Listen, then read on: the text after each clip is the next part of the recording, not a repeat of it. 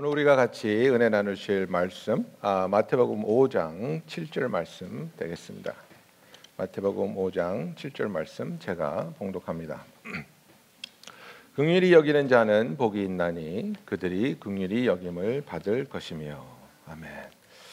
아멘. 오늘은 우리가 산상수훈 아, 팔복 아, 다섯 번째 이야기 극률이 여기는 자의 복이라는 제목을 가지고 여러분과 아, 말씀을 나누기 원합니다. 아, 산상수훈에 나오는 이 여덟 가지 복은 아, 첫 번째 나오는 네 가지 복, 그 다음에 두 번째 또 네 가지 복 이렇게 구분을 할 수 있습니다. 심령이 가난한 자, 애통한 자, 온유한 자, 의에 줄이고 목마른 자, 이 네 가지의 사람들이 필요한 것은 무엇이냐면 구원을 받아야 된다는 것입니다. 그래서 이 사람들은 구원을 받기 위해 구원을 애타게 아, 그리며 간구하며 심령이 가난한 자들에게 하나님이 복이 있다고 말씀하고 있습니다. 그러면 이제 우리가 오늘부터 볼 나머지 네 가지 극률이 여기는 자, 마음이 청결한 자, 화평하게 하는 자, 또 의를 위하여 박해를 받는 자, 이 네 가지는 구원받은 자들이 이제 하나님으로부터 복을 받을 것을 말하고 있습니다. 그래서 이제 구원을 받은 우리들이 하나님께 어떠한 이유로 구원을 받았는가? 우리는 어떻게 구원을 받을 수 있었고 그 구원을 받은 우리들은 어떠한 마음으로 살아가야 하는가에 대해서 예수님이 말씀하여 주고 있습니다. 극률이 여기는 자는 복이 있나니 그들이 극률이 여김을 받을 것이며라고 말하고 있습니다. 그래서 하나님의 극률하심은 여러분이 성경을 조금만 찾아보시면 너무나 많은 곳에서 하나님이 얼마나 극률하신 분인지 성경의 저자들은 계속해서 반복해서 우리에게 말해주고 있습니다. 에베소서 2장 4절부터 5절에 보면 극률이 풍성하신 하나님이 우리를 사랑하신 그 큰 사랑으로 인하여 허물로 죽은 우리를 그리스도와 함께 살리셨다고 사도 바울은 말하고 있습니다. God being rich in mercy, 그죠? 긍휼이 풍성하신 God who is rich in mercy because of his great love for us. He raised us with Jesus Christ. 이렇게 말하고 있습니다. 골로새서 3장 12절에 보면 그러므로 너희는 하나님이 택하사 거룩하고 사랑받는 자처럼 극률과 자비와 겸손과 온유와 오래 참음을 옷 입으라고 말하고 있습니다. 하나님이 우리를 택하여 주시고 그리하여 우리가 이제는 거룩하게 되고 사랑받는 자가 됐는데 그런 사랑을 받은 우리들, 그런 구원을 받은 그런 택함을 받은 우리들이 입어야 하는 옷은 무엇입니까? 제일 먼저 극률, 그리고 자비, 겸손과 온유, 오래 참음이라는 사실입니다. 그래서 오늘 읽은 성경 구절도 예수님께서 말씀하시는 것은 하나님은 극률이 넘치시는 분이라는 것을 우리에게 말하고 있습니다. 그래서 극률이라는 것은 인간의 괴로움에 하나님의 반응하심이라고 우리가 이해하면 좋겠습니다. 괴로워하는 그죠? 죄의 쇠사슬로 묶여서 우리가 벗어나지 못하고 비참하게 고통스러워하며 절망 속에 어둠 속에 사는 우리들을 보신 하나님의 반응이 바로 극률이라는 사실입니다. 그래서 우리 한 사람 한 사람 모두가 하나님 앞에 섰을 때 극률이 필요한 자라는 것을 성경은 말하고 있습니다. 우리 모두가 필요한 이 극률을 하나님께서는 매일매일 풍성하게 넘치도록 우리에게 새롭게 부어 주신다는 사실입니다. 예레미야 애가를 보면 3장 22절과 23절에 이런 말씀이 있습니다. 여호와의 인자와 긍휼이 무궁하심으로 우리가 진멸되지 아니함이니이다. 이것들이 아침마다 새로우니 주의 성실하심이 크시도소이다. The steadfast love of the Lord never ceases. His mercies never come to an end. 하나님의 극률하심이 절대로 끝나지 않는다는 겁니다. They are new every morning. Great is your faithfulness. 그래서 매일매일 아침마다 하나님은 새로운 긍휼로 새로운 인자로 우리에게 부어 주시고 그 신실하심이 변치 않으심이 매일매일 우리와 함께 하신다는 하나님의 약속입니다. 우리를 보시는 하나님은 우리는 매일 넘어질 수 있습니다. 우리는 매일 실수할 수도 있습니다. 우리는 매일매일 잘못을 저지르고 잘못된 선택을 할 수도 있습니다. 그러나 아침마다 무슨 얘기입니까? 우리에게 늘 새날을 주시고 또 새로운 기회를 주시고 또 새로운 기대를 하시며 하나님께서는 우리를 너는 항상 그래. 너는 항상 그 모양이야. 너는 늘 실수하고 늘 패배하고 그것이 아니라 매일매일 새로운 눈으로 매일매일 새로운 마음으로 새로운 하나님의 긍휼과 자비로 우리를 깨워 주시고 우리가 나아가 승리하며 주와 동행하기 원하시는 하나님의 사랑을 오늘 마음에 품어 가시는 저와 여러분이 되기를 예수님의 이름으로 축원합니다.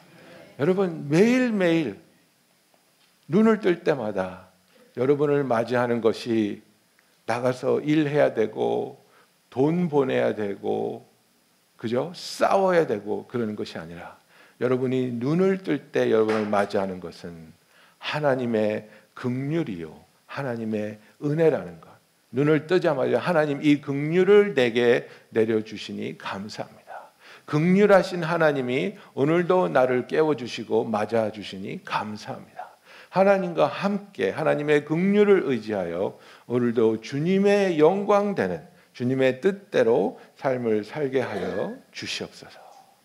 우리는 이렇게 극률을 사모하고 극률이 필요한 자들인데 그러나 예수님 당시에 인류는 극률을 원하지 않았습니다.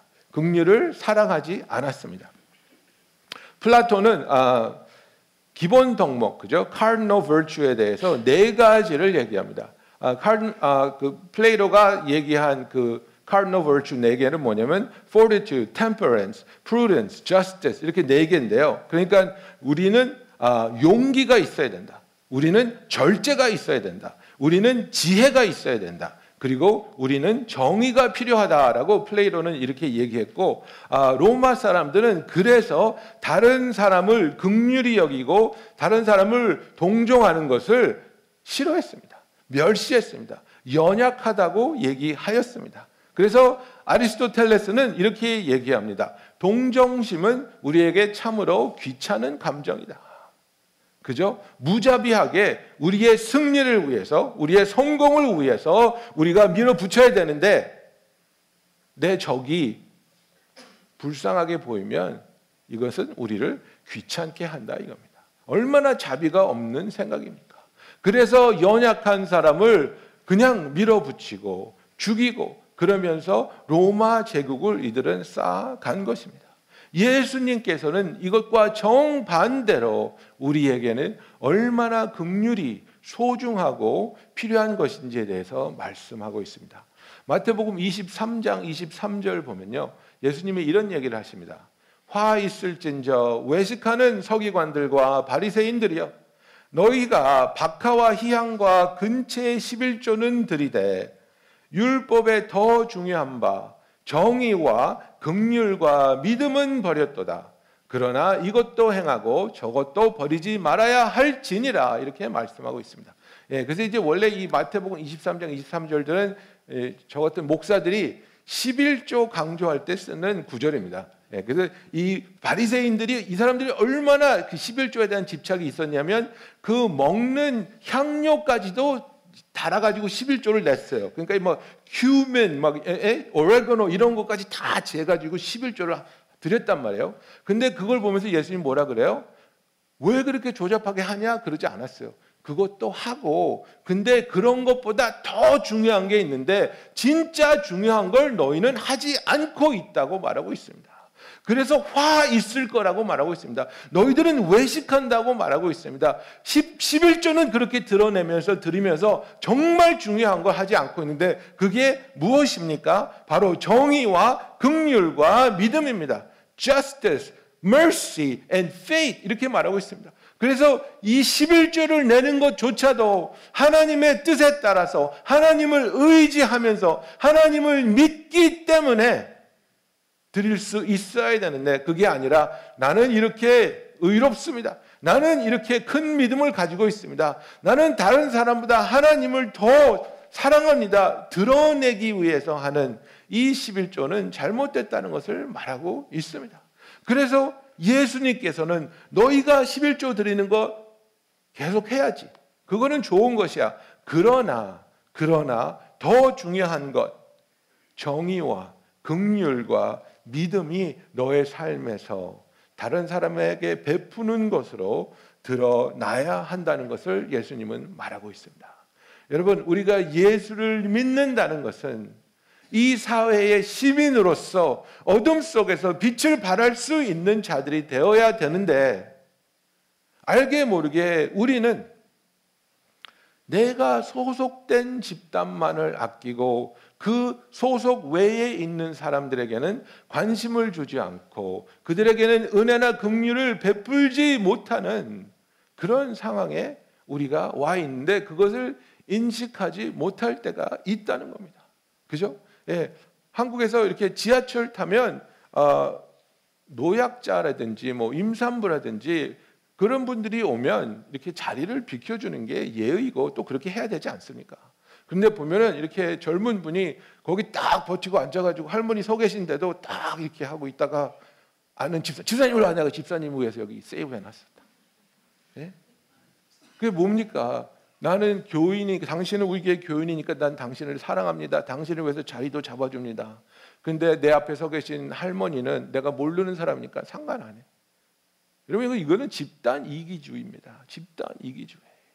나의 삶이 물론 우리가 성도 간에 서로 사랑하고 서로 섬기고 서로 돕는 것 주님이 기뻐하시죠. 그러나 우리가 속한 사회에서도 정의와 긍휼을 베풀어 나가는 그래서 우리의 믿음이 하나님 앞에서 드러나는 그런 삶을 살아가는 저와 여러분이 되기를 예수님의 이름으로 축원합니다.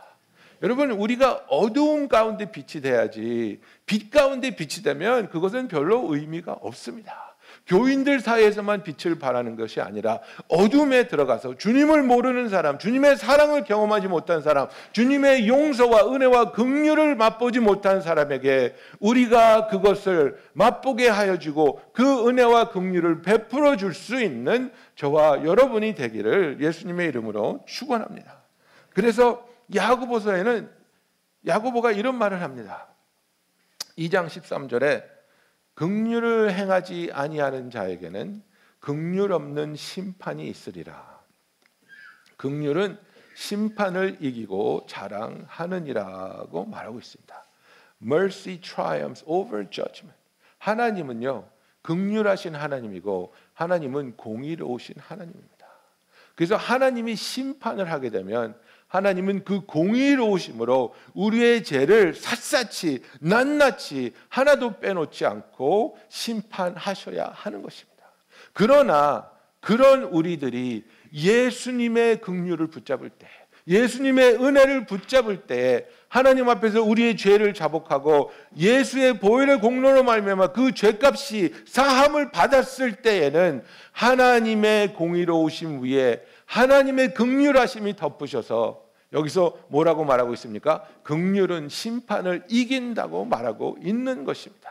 심판 받아야 될 우리들이 심판 받지 않는 이유는 하나님의 극률이 심판을 이기기 때문인데 그 극률을 우리는 어떻게 받을 수 있습니까?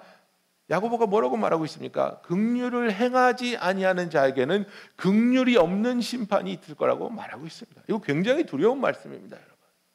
내가 주위에 있는 사람들에게 긍휼을 베풀지 않으면 내가 하나님으로부터 받을 심판은 심판을 이기는 긍휼이 아니라 긍휼이 없는 심판을 하나님으로부터 받게 된다는 사실입니다. 잠언 21장 13절에도 동일한 얘기가 있습니다. 귀를 막고 가난한 자가 부르짖는 소리를 듣지 아니하면 자기가 부르짖을 때에도 들을 자가 없으리라고 성경은 말하고 있습니다. 예수님은 이것을 뭐라고 정리해 주셨습니까? 마태복음 18장 35절에 보면 너희가 각각 마음으로부터 형제를 용서하지 아니하면 나의 하늘 아버지께서도 너희에게 이와 같이 하시리라고 말하고 있습니다.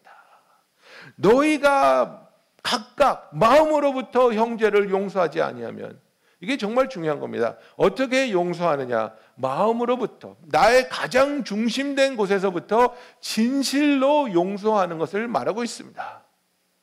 우리 아이들이 어렸을 때에 어렸을 때는 싸우잖아요. 어렸을 때 뭐 사탕 갖고 싸우고 장난감 갖고 싸우는데 예? 동생이 형을 때립니다. 그럼 형이 울죠. 그럼 내가 야 너 형한테 미안하다 그래. 그러면 우리 둘째가요 이를 악물고 sorry. 안 그러면 혼나니까. 근데 여부, 여러분 그게 마음에서 나오는 용서입니까? 아니에요. 그냥 엄마가 시키니까 아빠가 시키니까 자기도 벌 받기 싫어서 어쩔 수 없이 하는 거예요. 우리가 죄를 용서해 주는 것이 서로 화해하는 것이 하나님은요 우리의 중심을 항상 보고 계십니다. 겉으로 드러나는 게 중요한 것이 아니라 내 마음이 얼마나 중요한가를 하나님은 늘 보고 계시는데 그냥 겉으로 드러나기 위해서 용서합니다. 축 복합니다. 여러분 이런 거 의미 없습니다. 내 마음이 움직이지 않으면 내 마음 중심에서 참된 용서가 일어나지 않으면 이것은 하나님 앞에서 눈 가리고 아웅입니다. 하나님은 절대로 만홀히 여김을 받으시는 분이 아니십니다. 우리의 중심을 살피시는 분은 우리의 진심을 알고 계시다는 사실입니다. 그래서 우리가 정말 마음으로부터 형제를 용서하지 아니하면 나의 하늘 아버지께서도 너희에게 이와 같이 하시리라고 말하고 있습니다. 그래서 진정한 극률은 진절한 하나님의 극률을 맛본 사람이 나 같은 죄인도 하나님이 이렇게 용서해 주시고 사랑해 주셨는데 당신이 나에게 저지른 그 죄를 그 잘못을 나도 용서하고 나도 긍휼을 베풀겠습니다. 그래서 이 긍휼이란 단어는 정말 이, 아, 오묘하고 깊은 단어입니다. 그냥 우리가 여러 가지 단어로 뭐 측은하게 여긴다, 불쌍하게 여긴다, 자비를 베푼다 뭐, 뭐 이렇게 얘기할 수 있지만 이 그 히브루 말로 헤셋이라고 하는 이 극률이라는 단어는 정말 우리를 용서하고 용서를 필요한 이해를 위해서 우리 안으로 들어가서 정말 내가 무엇을 생각하고 무엇을 느끼고 어떤 상황에서 왜 그런 결정을 내려야 했는지 완벽하게 이해하는 것을 말합니다. 여러분 우리가 가끔 얘기하는 그 sympathy와 empathy의 차이에 대해서 우리가 얘기하지 않습니까? sympathy는 뭐고 empathy는 뭡니까? sympathy는 다른 사람이 다쳤으면 어 유감입니다. I'm sorry. 이게 sympathy예요. 동정해 주는 거야. empathy는 뭡니까? 아, 당신 다쳤군요. 나도 다쳤었는데 나 그 아픔 압니다. 내가 정말 한 달 동안 목발 아, 짚고 다닐 때 그것이 얼마나 불편했는지 얼마나 힘들는지 나도 압니다. 당신의 마음을 충분히 이해합니다. 이게 엠퍼티거든요. 그죠? 그런데 여러분 하나님께서는 이 긍휼을 위해서 이 햇셋을 위해서 그 이제 영어 속담이 뭡니까? You need to walk a mile in a other man's shoes to understand him. 그죠? 다른 사람을 이해하려면 그 사람 신발 신고 1마일은 걸어야 된다. 그런 얘기 하지 않습니까? 그러니까 그 사람의 삶이 어떤지를 네가 충분히 이해하기 전에 평가하지 말라는 거죠. 하나님의 헬셋, 하나님의 긍휼은 우리에게 어떻게 다가왔습니까? 하나님이신 하나님의 아들 예수님께서 인간의 몸을 입으시고 완전한 인간이 되셔서 인간의 삶을 인간이 겪는 모든 상황을 어려움과 아픔과 배고픔과 억울함과 추위와 더위와 그 모든 것을 경험하시고 우리가 어떤 시험을 받는지 우리가 무엇을 두려워하는지 우리가 무엇 때문에 힘들어하는지 완벽하게 체험하시고 완벽하게 이해하시는 그곳에서 우러나오는 것이 우리를 향한 하나님의 햇셋이라는 사실입니다. 남들은 몰라. 그런 얘기 합니다. 그죠? 여러분이 너무 아프실 때, 누가 어줍지 않게 위로해 주려 그러면 그 위로가 짜증납니다. 그죠? 난 너무너무 힘든데, 너무너무 아픈데, 너무너무 좌절되는데 와가지고 힘내. 네가 뭘 한다고 나보고 힘을 내라 그래. 내가 힘이 있으면 힘이 냈지. 힘낼 힘이 없는데 힘내라고 하는 친구가 어쩔 때는 더 얄미워. 니들은 몰라. 이게 얼마나 아픈 건지, 얼마나 힘든 건지 너희들은 몰라. 그죠? 여러분 우울증 걸리신 분들하고 얘기해 보세요. 우울증에 걸리면요 침대에서 나오지를 못해요. 나오는 게 두렵고 눈을 뜨면 눈물이 흘리고 세상이 나를 짓누르 것 같은 그 절망감 때문에 나오지 못해요. 근데 거기다 대고 야 왜 이렇게 꾸물거리고 있어? 왜 게을리고 있어? 벌떡 일어나서 샤워하고 으쌰으쌰 하면 잘 살 수 있어. 여러분 그거 위로가 아닙니다. 그거는 그 사람의 마음에 비수를 찌르는 겁니다. 이해하지 못하고 그냥 통상적인 말로 잘해봐, 열심히 해봐. 이게 아니라는 겁니다. 주님은 우리에게 이 긍휼을 베풀기 위해서 인간의 몸을 입고 성육신 하시어서 우리의 삶을 완벽하게 사시고 그 삶 가운데 실수하지 않고 죄 짓지 아니하시고 완벽한 모습으로 우리 대신 십자가에 매달려 우리의 죄를 그분의 보혈을 흘려 주심으로 갚아 주셨습니다. 이렇게까지 이렇게까지 우리와 공감하시며 우리를 이해하신 하나님께서 우리에게 긍휼을 베풀어 주고 있습니다. 긍휼을 사랑한다는 것은요, 여러분.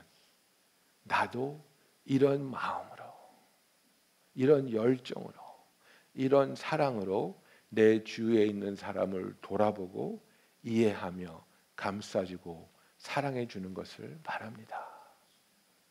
그냥 쉽게 드러나는 것만 보면서 표면적인 것만 보면서 우리는 너무나 쉽게 평가하고 너무나 쉽게 판단하고 너무나 쉽게 정죄합니다. 그죠? 가끔 가다 보면요 예배 시간에 나이 드신 분들은 이렇게 주머니에서 못 꺼내가지고 바시락바시락 그래가지고 사탕 하나 드시는 분들이 있어요. 그걸 젊은 사람들 몰라요 왜 그런지. 아우 뭐 사탕 좀 나중에 먹지. 나이 먹은 사람이 예배보다 말고 왜? 여러분 당 떨어지는 게 뭔지 아세요? 예배 시간에 사탕 드시는 분은요, 그게 사탕이 먹고 싶어서가 아니고 필요 때문에 드시는 거예요. 근데 이걸 모르면 정죄하는 거. 아우 나이 든 사람이 사탕 먹 사탕 먹어야 되는 사람은 그게 얼마나 서러운데요. 예? 우리가 이해하지 못하면 쉽게 정죄하는 겁니다. 근데 이해를 왜 못하냐면 그 사람 속에 들어가 보려는 노력이 없기 때문에 그렇습니다. 그 사람 속에 들어가 본다는 것은 무엇입니까? 진정한 관심을 가지고 참된 대화를 한다는 것을 말하고 있습니다.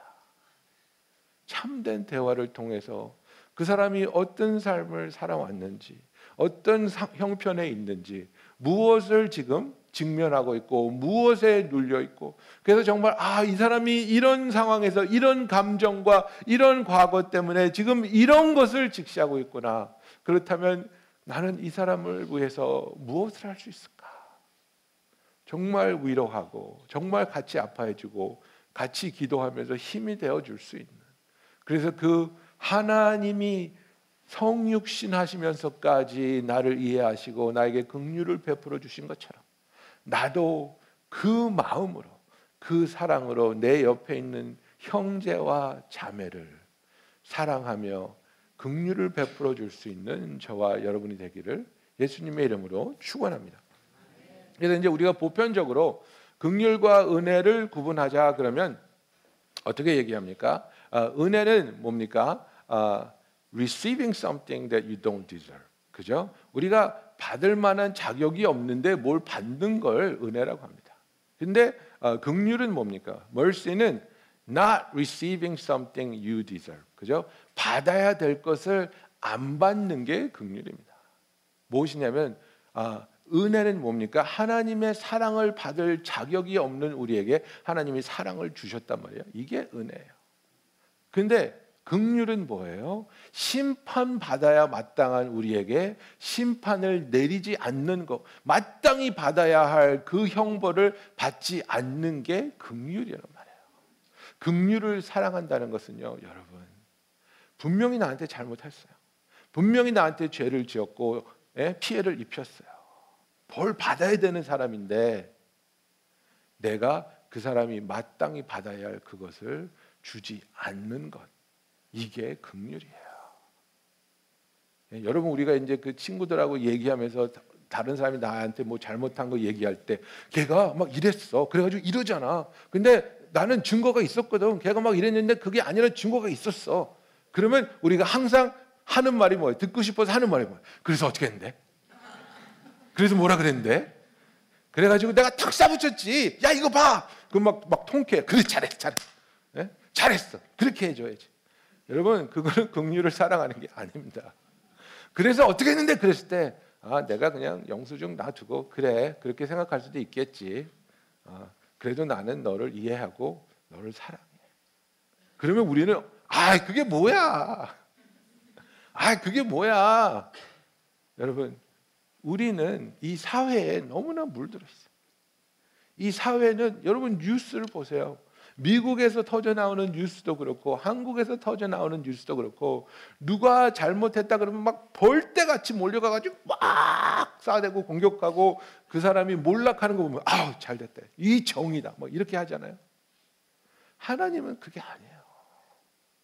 하나님은 우리에게 심판받아 마땅해야 할 우리를 그 심판을 내리지 않으세요. 사랑받을 자격이 없는 우리에게 사랑을 쏟아 부어주고 계세요.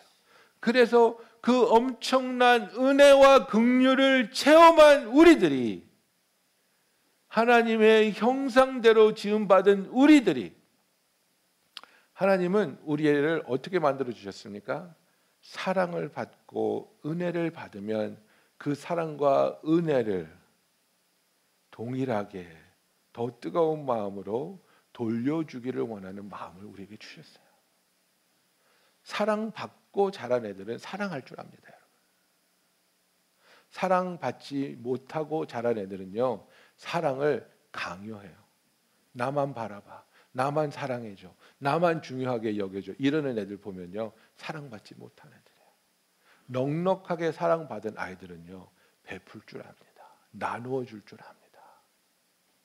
하나님으로부터 사랑받은 하나님의 자녀들은 그 사랑을, 그 은혜를, 그 긍휼을 베풀기 위해 마음에 간절함이 있기를 예수님의 이름으로 축원합니다. 예수님께서는 우리의 연약함을 동정하지 못하실 리가 아니라고 모든 일에 똑같이 시험을 받으신 이로되 죄는 없으시다고 히브리 기자가 사장에 우리에게 말하고 있습니다. 그리하여 하나님께서 우리에게 우리를 온전히 이해하시고 온전히 사랑하시는데 그 사랑을 받은 우리들이 이 사랑을 어떻게 돌려줄 수 있겠습니까? 예수님에게 사랑을 빚진 자들이라고 우리가 고백하는데 그 빚진 빚을 예수님께 어떻게 갚을 수 갚을 수 있겠습니까? 이것에 대해서 예수님은 마태복음 25장에 나오는 아, 예화로 우리에게 설명해 주고 있습니다. 마태복음 25장 34절부터 46절까지 약간 길지만 제가 읽겠습니다. 그때 임금이 그 오른편에 있는 자들에게 이르시되 내 아버지께 복받을 자들이여 나와 창세로부터 너희를 위하여 예비된 나라를 상속받으라. 내가 줄일 때 너희가 너희가 먹을 것을 주었고 목마를 때 마시게 하였고 나그네 되었을 때 영접하였고 헐벗었을 때에 옷을 입혔고 병들었을 때에 돌보았고 옥에 갇혔을 때에 와서 보았느니라. 이에 의인들이 대답하여 이르되 주여 우리가 어느 때에 주께서 줄이신 것을 보고 음식을 대접하였으며 목마르신 것을 보고 마시게 하였나이까 어느 때에 나그네 되신 것을 보고 영접하였으며 헐벗으신 것을 보고 옷 입혔나이까? 어느 때에 병드신 것이나 옥에 갇히신 것을 보고 가서 배웠나이까? 하리니 임금이 대답하여 이르시되 내가 진실로 너에게 이르노니 너희가 여기 내 형제 중에 지극히 작은 자 하나에게 한 것이 곧 내게 한 것이니라 하시고 또 왼편에 있는 자들에게 이르시되 저주를 받은 자들아 나를 떠나 마귀와 그 사자들을 위하여 예비된 영원한 불에 들어가라.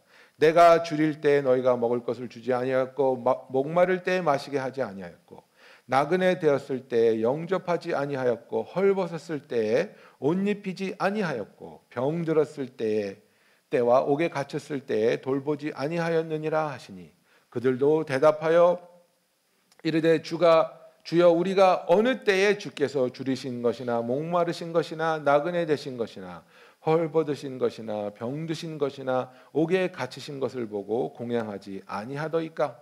이에 임금이 대답하여 이르시되 내가 진실로 너에게 이르노니 이 지극히 작은 자의 하나에게 하지 아니한 것이 곧 내게 하지 아니한 것이니라 하시니. 그들은 영벌에 의인은 영생에 들어가리라 하시니라 아멘. 여러분 예수님께서는 우리가 긍휼을 사랑하는 것을 이렇게 표현하고 있습니다. 너희가 긍휼을 사랑한다면 가장 작은 자에게 너의 은혜를 되갚을 수 없는 사람에게 너의 은혜를 받을 자격이 없는 자에게 은혜와 긍휼을 베풀라고 말하고 있습니다. 여러분 우리는 누구에게 은혜를 갚으려고 노력합니까? 내가 사랑하는 사람한테는 은혜를 갚으려고 합니다. 그죠? 나를 위해 수고하신 부모님께 은혜를 갚으려고 합니다. 나에게 기쁨을 주는 자녀에게 은혜를 베풀려고 합니다. 직장에서 나를 도와준 동료 상사에게도 은혜를 갚으면서 살아가기 원합니다. 그러나 그들은 작은 자들이 아니라는 겁니다.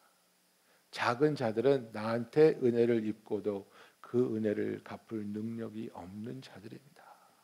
내 은혜를 정말 받을 자격이 없는 사람들, 나를 아프게 하고 나를 힘들게 하고 나에게 오히려 빚진 자들에게 그 빛을 탕감해 주며 사랑으로 주님의 사랑을 전할 수 있는 저와 여러분이 되기를 원합니다. 제가 말씀 전할 때 긍휼은 우리의 불행에 대한 하나님의 반응이라고 말했습니다. 여러분 인간은 죄인이기 때문에 남이 불행함을 겪으면 그것이 우리에게 즐거움이 됩니다. 그죠? 그래서 이제 독일 사람들도 그래요. 그래서 독일 사람들은 이제 샤든프로이드라고 남한테 나쁜 일이 일어나면 그것이 자기들에게 행복이 된다 이런 얘기를 해요. 여러분 그것은 하나님의 은혜를 경험하지 못한 사람들이 사는 모습입니다. 우리는 우리가 불행했을 때 하나님이 사랑으로 반응하신 것처럼 우리 주위에 있는 사람들이 불행할 때에 하나님으로부터 받은 은혜와 긍휼로 그들에게 반응할 수 있는 하나님의 사람이 되기를 예수님의 이름으로 축원합니다. 예수님께서 우리에게 약속하여 주셨습니다. 극률이 여기는 자는 복이 있나니 그들이 극률이 여김을 받을 것이며 우리가 극률이 여기는 자의 삶을 살 때 늘 하나님이 우리를 극률하게 여기심이 풍성하게 임하기를 예수님의 이름으로 축원합니다. 기도하겠습니다.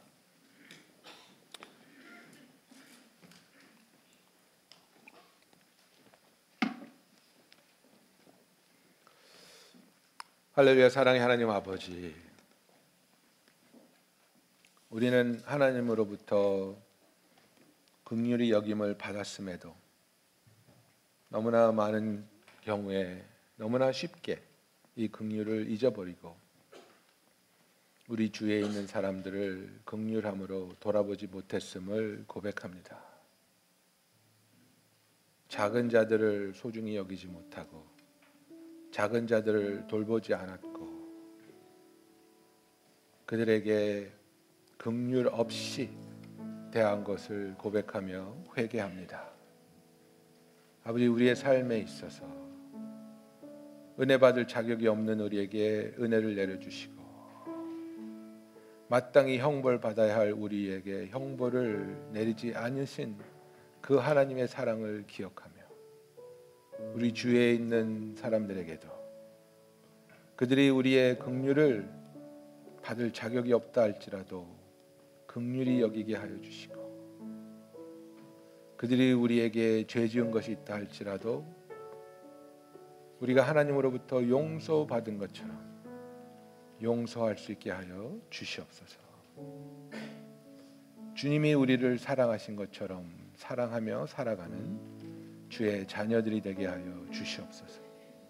예수님의 이름으로 기도합니다. 아멘.